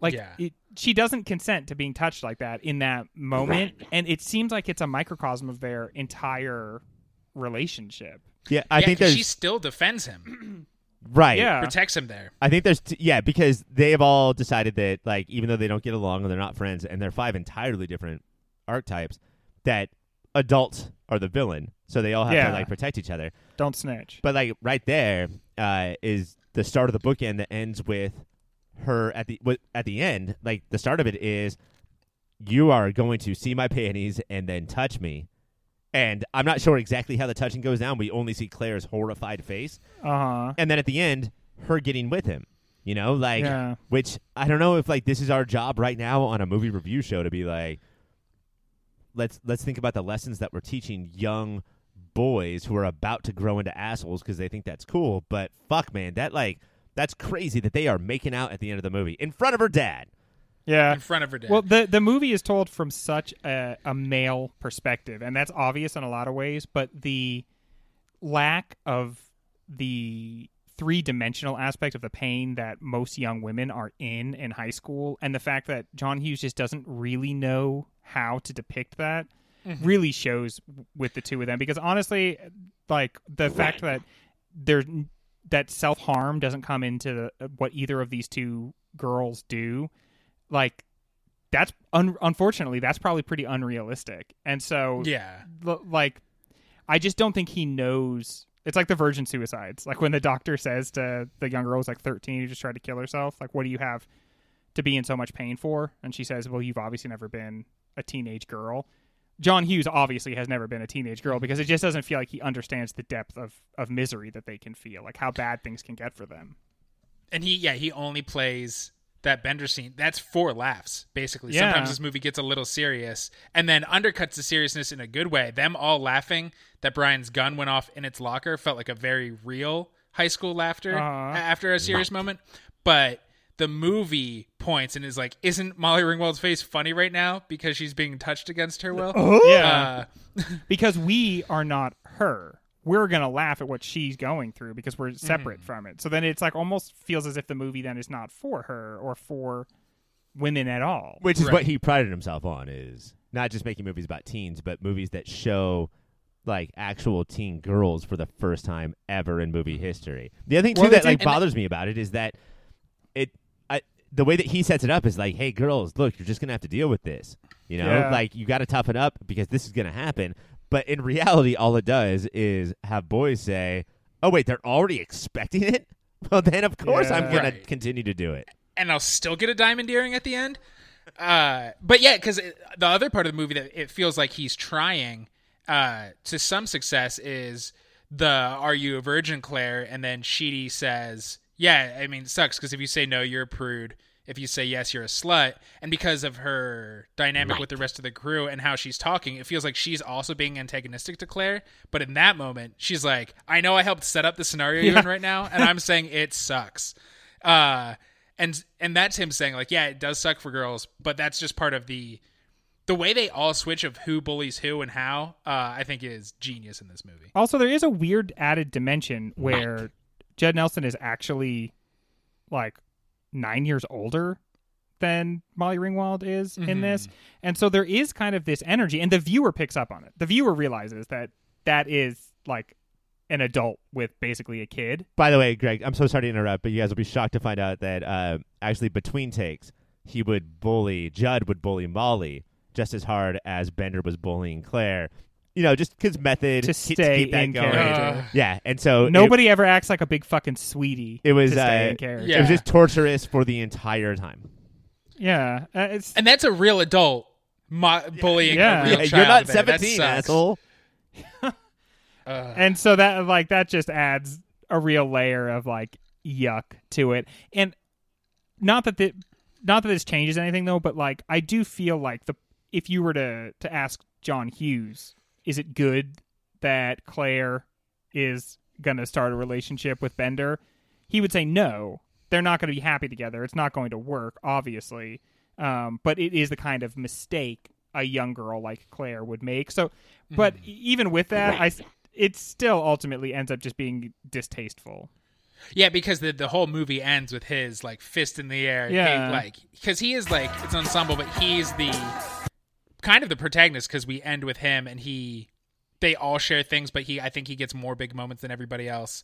That humanizes him a little more than everybody else, and so yeah, ending on him after that, it's saying like, see, you can hurt people, but goddamn, you're gonna get them in the end. it'll all work out for boys in the end shorts. That's the the one of the big things is not the finger or face. What of Bender's touched Claire in the underwear scene? Pinky toe Pinky toe. i think his I- I, think his face i think he he Yeah. like in between her legs, maybe. he does what I think is so destructive about this, about the message it sends is it's supposed to be like if you can see a part of a woman's body, it's okay for you to make contact with it, and that's like such a terrible, terrible message. And so it's like he can see her panties, and then his face is moving towards them, and it, it cuts away. So I think that's what it. Speaking of that, uh, Molly Ringwald's mom was on the set the entire time because she had to be because she was 17 and found out about this scene that we're talking about. Um, this was all in her New Yorker article, and uh, the mom was like, "No, you can abs- you can it's illegal for you to show her underwear." And then John Hughes was like, "Oh, we'll get a body double," and the mom was like, "I don't give a shit, dude. Like, first of all, if anybody watching is going to think that it's Molly Ringwald's underwear, and second of all, you're having like, I don't want." Like that's somebody's head going towards her crotch, whether it's somebody else's crotch or not. Like I don't give a fuck about a body double, but yeah, it's weird and creepy. but this was th- he had this like this streak of 80s comedy you know like this is how it mm-hmm. works this is sort of what we do and it feels like it fits into like this Porky's or Revenge of the Nerds, and that's Yeah. I, I think ultimately why it's so distasteful. If it maybe stood on its own, it would be like, oh, that's creepy. But it is because it belongs to a Hollywood tradition that was still big, like into the '90s of like mm-hmm. trick 'em. You can trick a woman into having Yeah. sex with you, act like you're gay, act like you're not interested, act like you're whatever. It's it's totally fine. act like the Well, pill American that you Pie put in '99.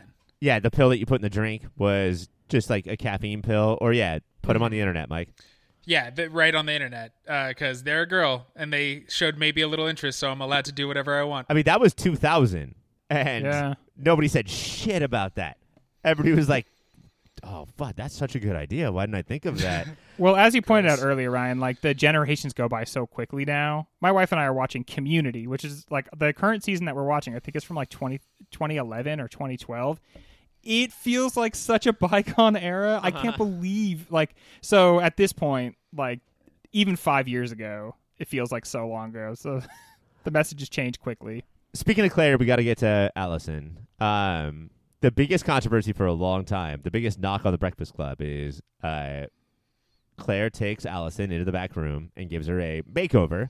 And The then worst of all time. when Andy sees that, he's like, "Oh damn, I never noticed with all the black shit, even though she likes the black shit on your eyes, that you were actually a babe." And then they hook up, and they seem like they're. I'm not sure about Claire and Bender, but it seems Uh-huh. like Andy and Allison are they're together now. They're gonna get married, Yeah. dude.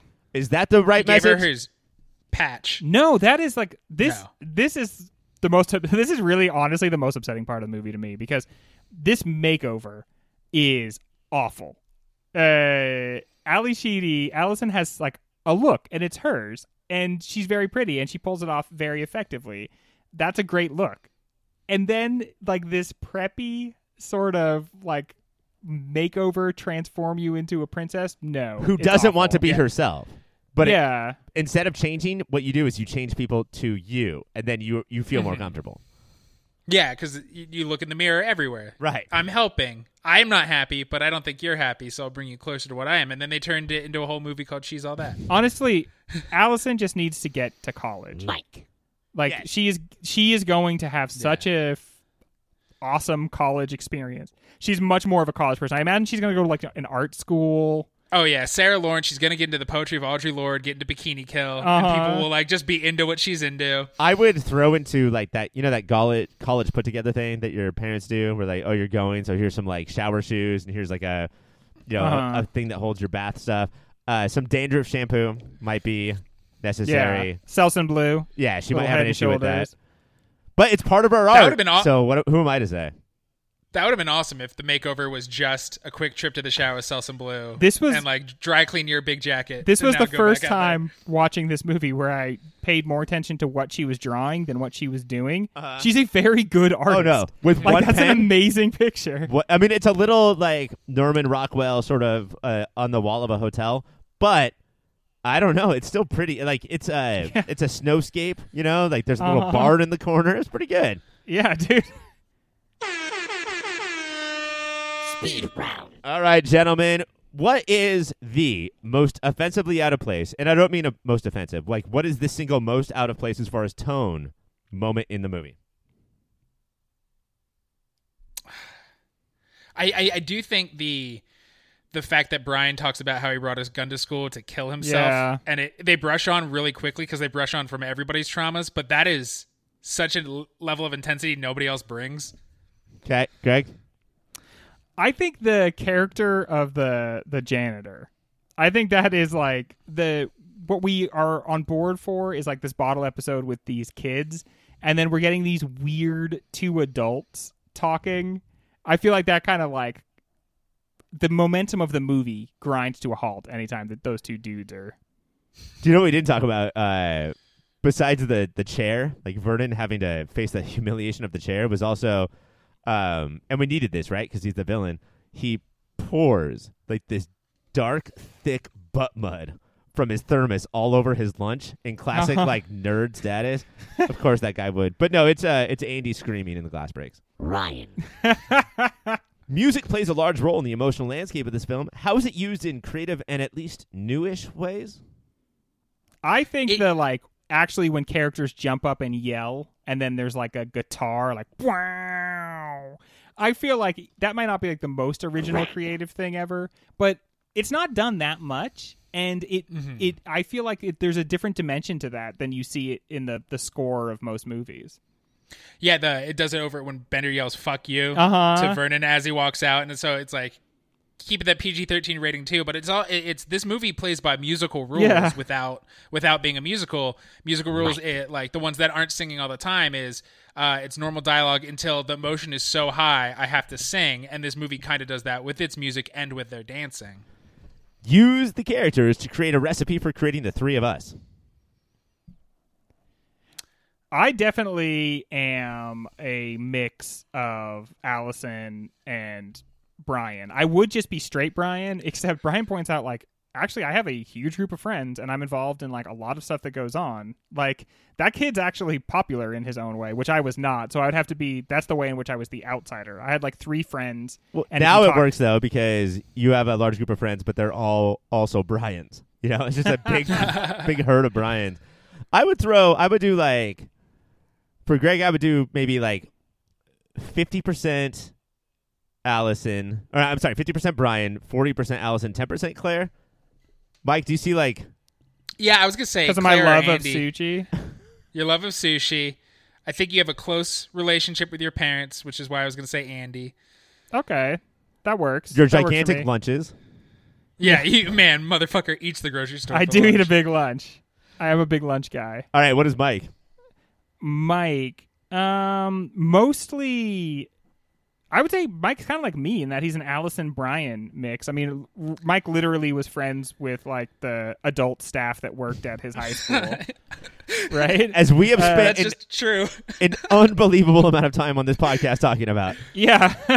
um, Like, if we ever need to take a vacation, we can edit together a full on 90 minutes of Mike talking about how he was friends with staff at his school. Uh, yeah, I think in high school I had a. I keep wanting to say Judd Hirsch, Judd Nelson exterior like that. I was going for Judd Nelson. If Judd Hirsch was- played Judd Nelson, but you were like the the like 2000s version of that, so it was more like Yeah. emo. yeah, which is where Ally uh, Sheedy comes in, and then Brian. Yeah, And then how about you, Ryan? I definitely I feel 100% Vernon, baby. yeah. You always tell us we're gonna get the horns. What what energy does he like? I feel like you have some Bender energy on the show, but in real So- life, so in real no. life, you're mostly just quiet. So that's a lot of Allison. Were you hoping that Vernon was like, okay, fine. Do you know who is the like the mascot for Progressive Insurance? Flo. I bet Mike was wishing that. He loves Always. Progressive Insurance. He's such a I'm big sorry, fan. He tried they to put do it real in the Hall of well Fame. by me. They said if I got him in the Hall of Fame, my insurance would be even cheaper. Oh man, based on Judy Greer and Progressive Insurance, maybe next week we vote to kick Mike out of the Hall of Fame. for having bad taste, you are removed from the Hall of Fame. Are we all just like the same combination of the same people? Yeah, I mean, like that's how we're friends, right? yeah. I think all of us are mostly uh, the outcast in the brain, and then we each just have a dash of somebody else. Yeah. Okay, so that's a good one. I would say that uh, mine's probably Bender, Greg's is Claire, and Mike's is Vernon. I was gonna say the janitor. so it's like the same joke, right? Moving on. Brian ends up writing the essay for everyone. Does that mean that they actually didn't learn anything? Yeah, dude, what a fucking teen thing to do. They're all supposed to write their own essay. No one does anything. And then he writes like 200 words on how the assignment isn't appropriate in his mind. That's teen behavior, dude. And and uh, Claire going full Claire from the beginning is like, hey, you like doing this anyway. Let's all be Tom Sawyer and let you paint that white fence. This is, I think, the important part is that Claire is not like Claire's one of the more fascinating characters that doesn't like scream like Bender does, um, because she just she she can't stop saying I want to be different and I want to be the same at the same time. Yeah. And I think the most nuanced way, and one of them is like, God damn, we're all friends now. We're all equals. Brian, write this fucking essay, dude. you know you want to. and and she's the one who's like, we're not going to be friends on Monday. That's why I don't think her and Bender talk ever again, except maybe he drunkenly shows up at her house one night and she goes, no, I was honest with you guys. You're not my friends. Like, what about the Yeah. earring though? Does he keep that earring? oh yeah, I'd keep it. I'd pawn it. I think that uh, she's the, there's like the type of conservative who acts like the world is is nice and happy and everyone can get along. Uh, and then there's the type of the conservative that's just like, yeah, things are unfair and they're unfair towards me. And she's definitely that second type where she's just like, Yeah. yeah, I'm pretty, so I get what I want. I'm rich, so people take care of me. That's just the way it is. I'm just being honest. You're right. And now, gentlemen, for the ultimate in speed round questions, we're gonna go one. What? We're gonna go one character at a time. Uh, if you argue well, then you'll get the point. If you both disagree with me, then no one gets points. Uh, we're gonna start with Brian. Did Brian vote for Trump in 2016, and does he still support him in 2020? No and no. Greg, Brian voted for Trump in 2016. He just couldn't get there with Hillary. It was an anti-Hillary vote. 2020 though, he sees how what a big mess it is. Greg. Claire, did Claire vote for Trump, and does she still support him? Yes and no. Uh, She voted for him and then looked around and went like, "Oh wait, he's attacking people who sort of might look like me now. I don't know if I can hold behind this." Claire in 2016 was part of the 52% of white women that voted for Trump. In 2020, she'll be part of the like I'm guessing like 35% of white women who vote for Trump. Claire also, side note, you didn't ask, but Claire has never worn a mask. If she put one on, she would be like, "I can't breathe" right away. Yeah. I should have just asked Her asked kids that. call yeah. her Claren. Good one. Um, next up is Andy the wrestler. Did he support Trump? he is hard. Uh-huh. Are all these kids Trump supporters? I supporters? say, I say, I say, I say, Andy is yes, yes.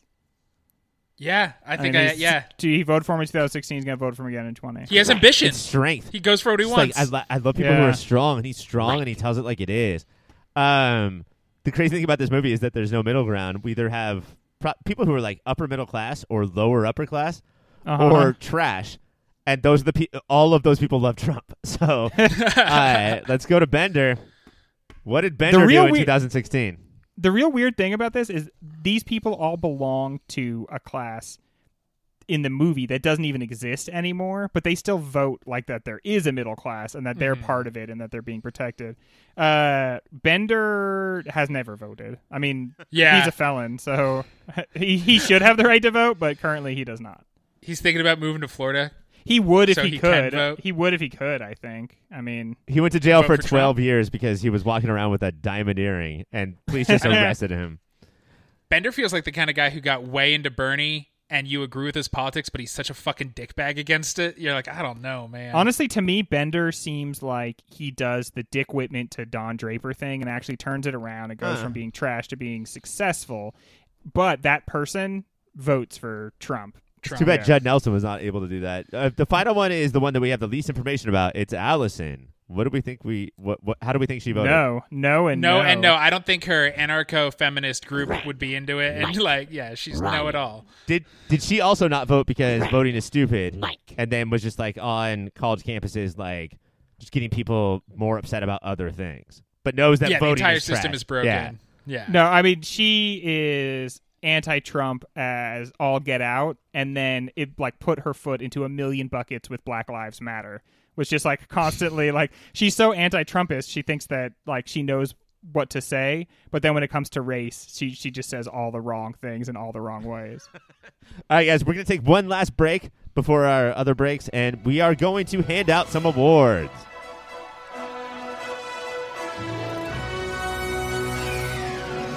The Breakfast Club was nominated for. Did you guys look up how many Oscars? I'm guessing a zero. Zero. Probably zero, right? But one, two, which is pretty impressive. Historical. Pretty pretty impressive.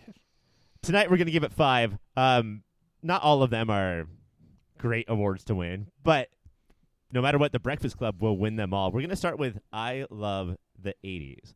What was the what what was the moment that you guys were like, oh, this is definitely not the '90s or the '60s? Mike, we'll start with you. I, I think we've talked a lot through the season about it being kids versus adults, and the whole movie's that. But the the specific moment I'm going to say is the Bender under the table, where at this point they haven't all bonded yet, but they are all still on Bender's side against the principal. Okay, so not not the gross thing that we talked about all, the you know that one segment, but just the fact that they will defend this Yeah. person who is clearly evil and they hate him because he is not an adult. Yeah, Yeah. he's part of our tribe.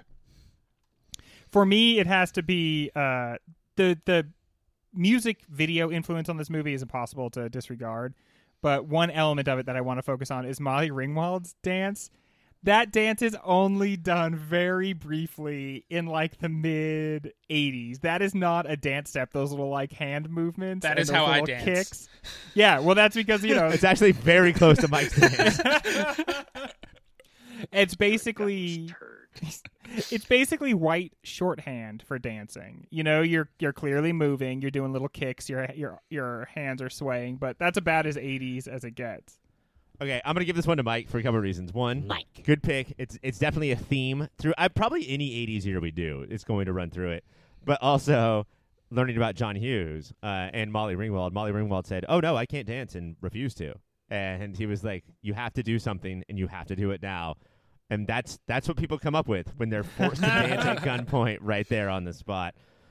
The next one is most realistic high school moment. You know, we've talked a lot about the ones that are not realistic, uh, the libraries, the glass breaking. But I do think this movie has a like one of the enduring factors is how realistic it is towards high school students. Greg, what do you got? For me, it is this obsession with virginity. Um, virginity is either like a black mark or um, it can be something like embarrassing or it can be something like that you prize or you're expected to have or uh, you get caught in a bind where you can't as Ally Sheedy says you can't win either way Uh, but you're briefly obsessed with your virginity just around this time. It once it goes away, it's gone forever, and you start worrying about a lot of different aspects of sex. But you are so intensely invested, either for or like against being a virgin at this one time in your life. And Brian, who is the purest for a lot of reasons. One, he's one of the virgins, but also, and you know what? They might all be. You know, I don't Oh, believe yeah. that Bender's fucking No. bitches on the side every weekend. Um, but he's also the purist and like he doesn't. He's not out to hurt or tease anybody. And still, Molly Ringwald's right over there, and he's like, "To Bender, yeah, I fucked her. Oh, for sure, I fucked her. You know, like, Do you, can't buy his but lie about it. excuse? Do you buy his excuse that he was saying, "I just don't want to talk about it in front of her"? No, no, I think he was trying not. to use his nice guy defense there. Because your reading of that character is deep. I find has to be deeply informed by whether or not you actually believe what he did. I think he tried to have it both ways. Yes. Yeah, Yeah. for sure. and then thinking that Bender won't call him out on that. Yeah. Like you have not been paying attention to how the day works. Although I do love Bender's line of, uh, "So Claire, Brian was just regaling me of how he's just crushed the Niagara Falls area with his penis." Mike, what's the most realistic high school moment? I think it's uh, late, like two thirds of the way through the movie. They're all they're on some other platform we don't really see anywhere else, and this is where they're getting real and serious.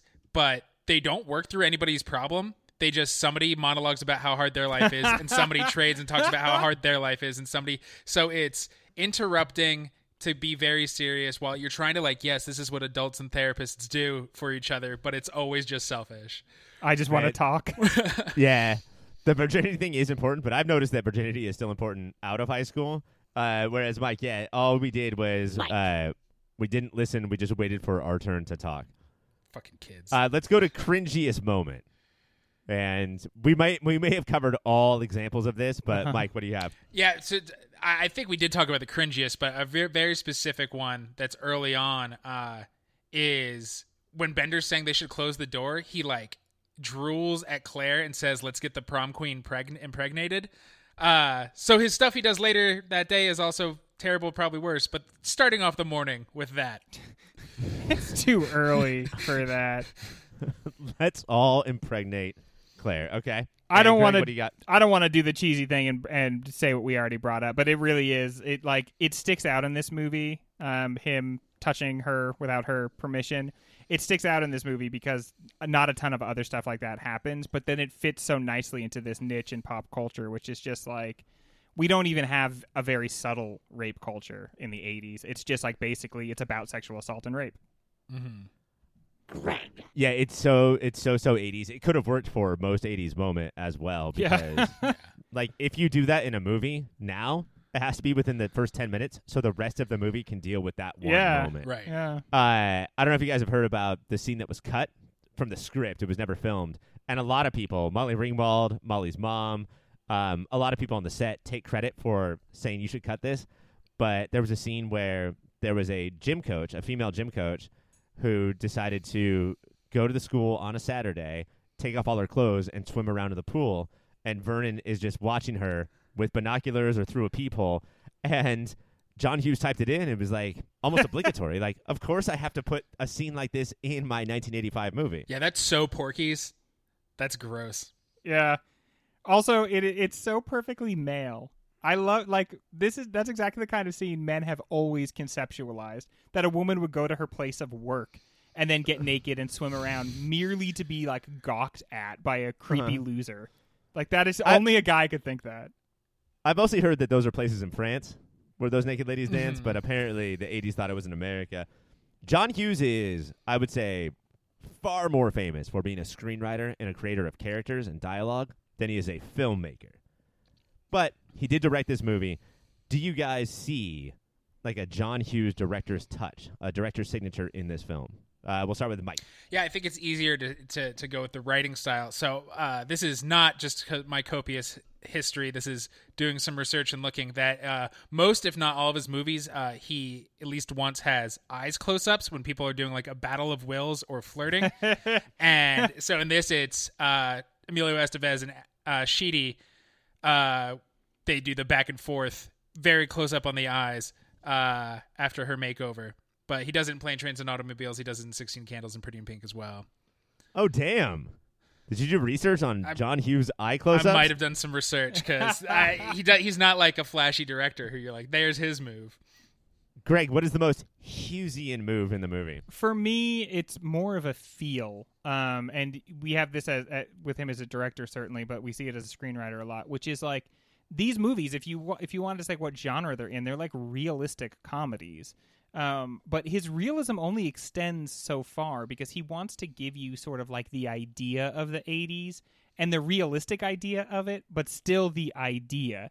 And so I would say it's like this, um, like sort of beyond realism. I think he found realism too constraining. And so he wants to have these scenes where if you asked him, did that really happen? He would be like, well, no, because it couldn't. Like, there couldn't just be broken glass all in the library. there couldn't just be like the heavy smell of marijuana all hanging out throughout the library.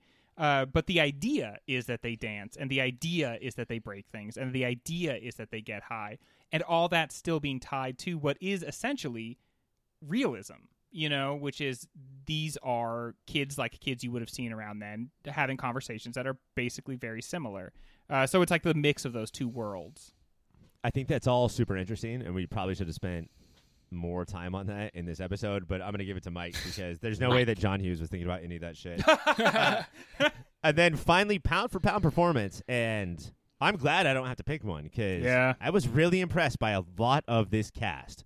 So, who was the actor, like, uh, regardless of screen time, who really sold the movie for you, Greg? Uh, it, this was hard. This is harder than it is in most instances. Um, but I went finally with Molly Ringwald. Uh, they they each have like these different layers, you know, outward facing, and then m- m- like mid, and then like inner, where you get to see them when they ultimately react to things. You feel like you're seeing their like sort of inner reactions. Molly Ringwald moves through all of those. Claire has the most stratified, like sort of like three different personalities, and Molly Ringwald moves through them just by having a series of reactions to things um, and doing it very subtly and getting to see like all the different layers that comprise your average teenager. And you know what that did is that I don't know who Molly Bron- who like what Molly Ringwald is like in real life. Mhm. Like she has completely covered up her personality where the other four are definitely pulling from whatever their persona, persona is or what they want it to be. Mike, what do you think? Yeah, I, I think all the kids did do surprisingly well. I thought it was going to be hard to watch, but everybody has a moment or two that rings annoying. Uh, Anthony Michael Hall, we learned cannot cry on camera uh, and have it look real.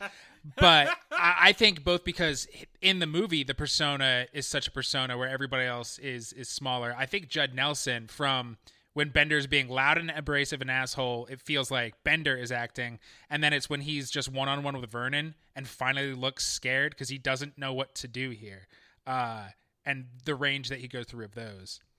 Which was a legit reaction.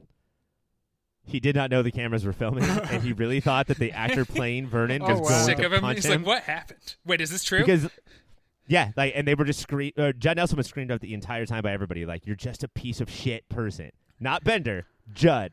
and Vernon had had it, and then Hughes was like, use it, and so he went to punch Judd Nelson, and so Bender's reaction is Judd's reaction. Oh, nice. That's insane and I but I I still have to give it to Judd because Mike.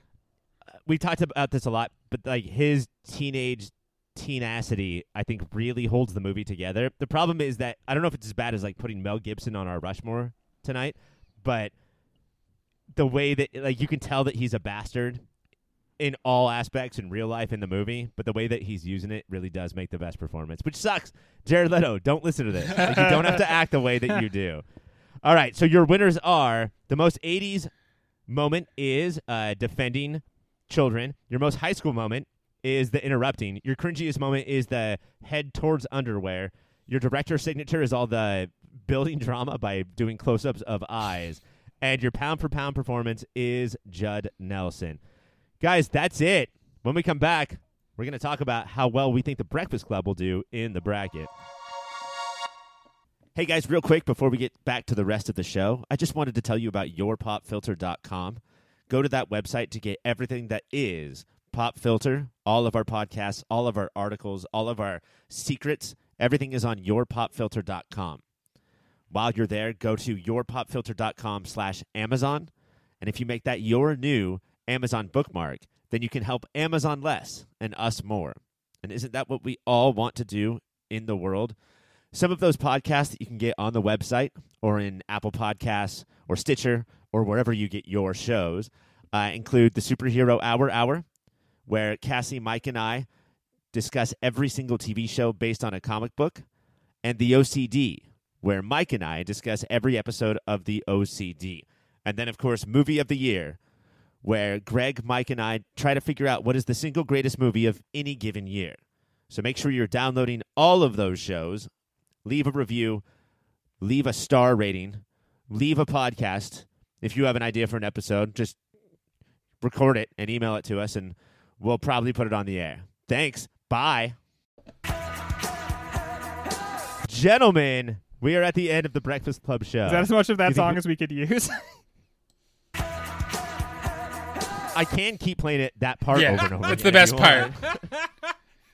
want. yeah, once it gets into like the verses, you're like, what are we doing What here? is this? This is long and I have forgotten about you. And I'm so sorry, Mike. You said that you had a question for me. What was your question? um, Ryan, I was wondering if you brought lunch for everybody today. You asked me one more question and I'm beating the shit out of you. Wow. I guess Yeah. I. Well, I- did you bring I- drinks? You know what's surprising about tonight's show is that you would think that Drop Pad would be all about Bender, but it's Andy who really shined tonight. Uh-huh. Like Drop Pad is all about Emilio Estevez. Uh, guys, before we get to the point total, how do you think this movie, just in general, is going to do in the 1985 bracket? It's done.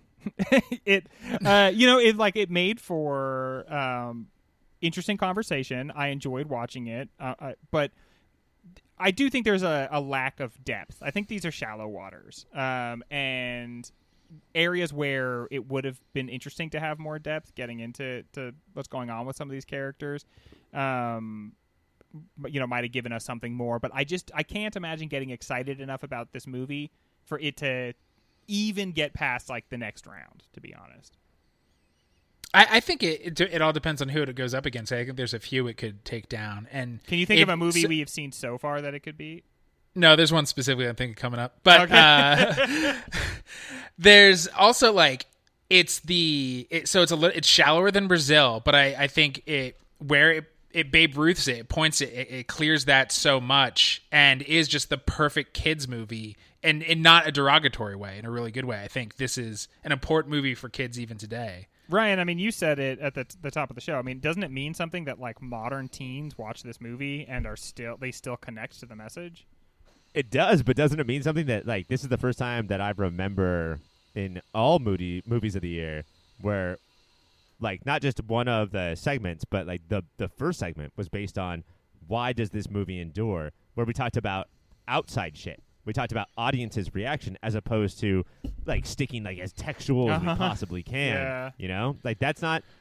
In order to talk about the Breakfast Club's greatness, you really do have to talk about endurance as opposed to just what you're seeing on the screen. And I don't. I think that makes it interesting, and it it doesn't not make it great.